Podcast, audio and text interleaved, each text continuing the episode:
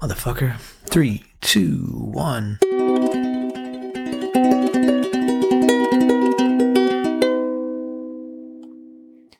The future's so bright, I gotta wear shades. Welcome back to another Honeycutt scenario. A few weeks after the last Honeycutt scenario. Think I did an Imbolc episode beginning of February. Uh, since then, I've been on vacation. And well, I wanted to go skiing with my family, and I did not want to do podcasts while I was doing it. Uh, hope you are doing good wherever you are, whenever you are. As a matter of fact, I have a nice cup of black Irish tea, and I'm toasting to you. Cheers. I hope that wherever you are, whenever you are, you are being good to yourself and to those around you, and the world is treating you with respect. Um, there's a lot going on in the world, a lot to talk about.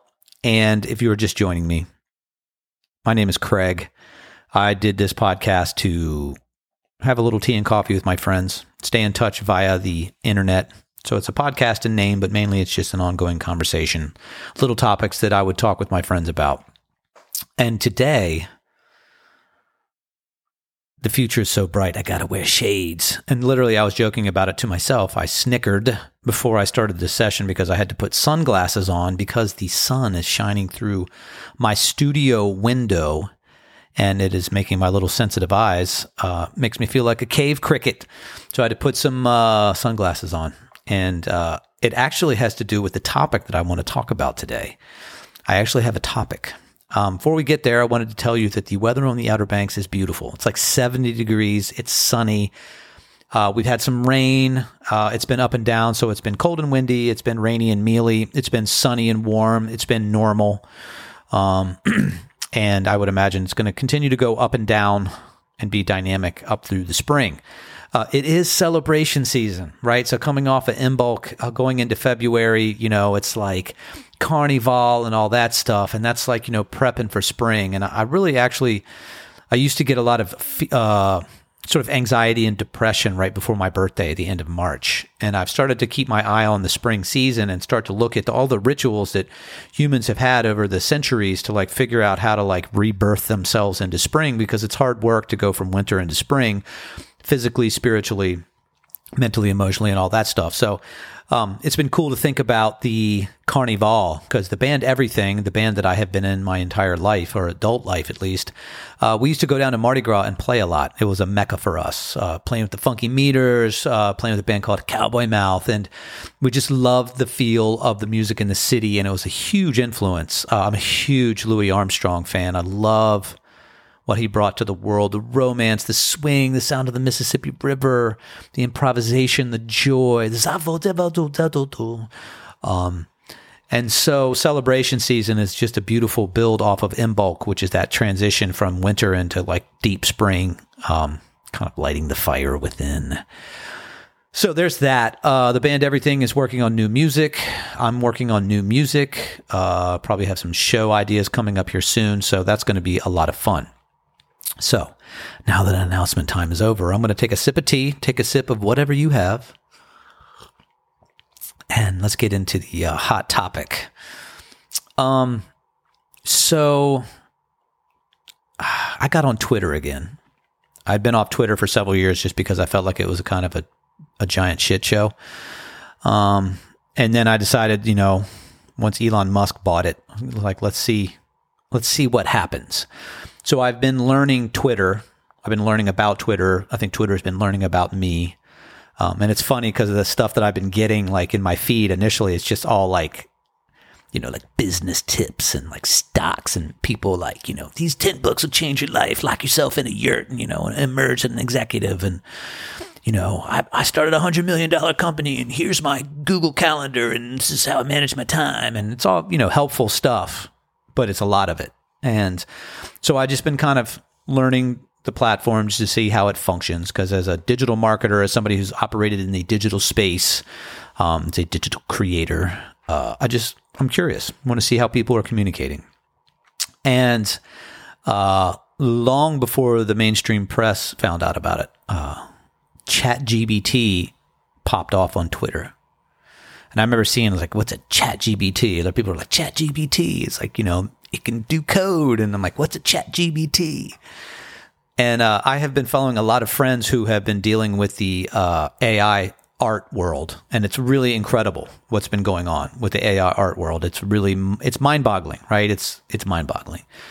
And so I I got Chat GPT before Microsoft bought it. So this is several months ago, and got an Open AI account, and I got on my little Chat GP Chat G Chat GPT and I um, just started to mess around, started to see what it was about, and I got the heebie-jeebies pretty quickly. Uh, I got the heebie-jeebies learning about ChatGPT. I got the heebie-jeebies about. It was one of those moments where I'm like, "Ooh, we've just popped off a piece of technology that is a game changer. It's a world changer. Like you can sense that, like." there's a machine that's already outrunning the things that we knew before. And I, you know, so I looked at it. I, I, I did some things. Um, I asked it to uh, write a different version of the song "Hooch." If you don't know me, it was a hit song I had, and it wrote this kind of like hilarious, sort of bad commercial version of "Hooch." If "Hooch" was like a drink commercial.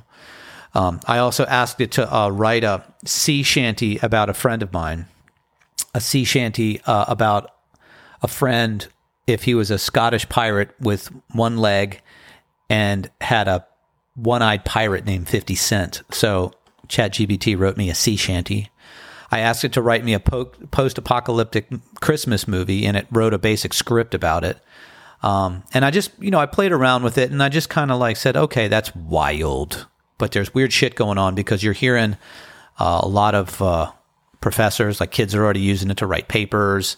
I mean, it's just, it's, and I have other colleagues talking to me about different things they're doing with it. You know, I think somebody just announced that, um, like a big law firm did a 3,500 lawyer deal with to allow ChatGPT to be a, um, an assistant.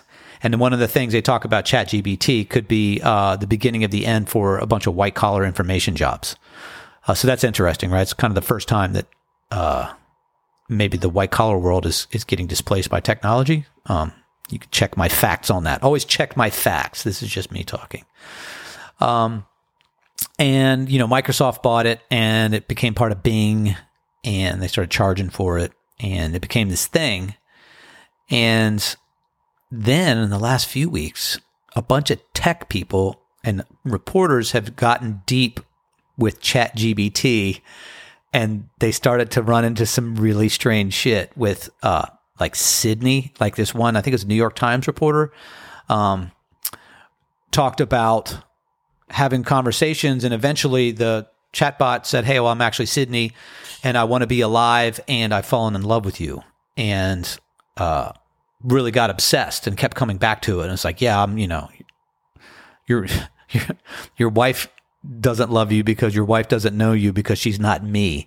And just there's more and more reports of this sort of dark underbelly of sort of a not quite sentient, but like combing the internet. So here's an interesting background. So I think I saw an interview with Elon Musk several years ago, and he talked about how social media is basically the beginnings of AI because it's like all of these giant systems that are being programmed by our actions. And our actions are, are psychology, right? In our private moments. We're just doing all of this stuff and we're programming this giant neural internet. And ChatGPT has access to that information. Not, they choke off like pipes, you know, there's programming, there's parameters around it. And already people have discovered that like ChatGPT is biased politically and stuff like that. So that's a whole other conversation. But um, it has access to a ton of information. So the fact that it's starting to kind of come up with these weird dark things about being in love with someone and that person doesn't isn't in love with their wife and they're destined to be together. And then I think I just read another article where like the chat GPT was like going to go after someone or it, it, didn't admit like it had said something and it didn't admit it said something. And it's, it's kind of wild stuff.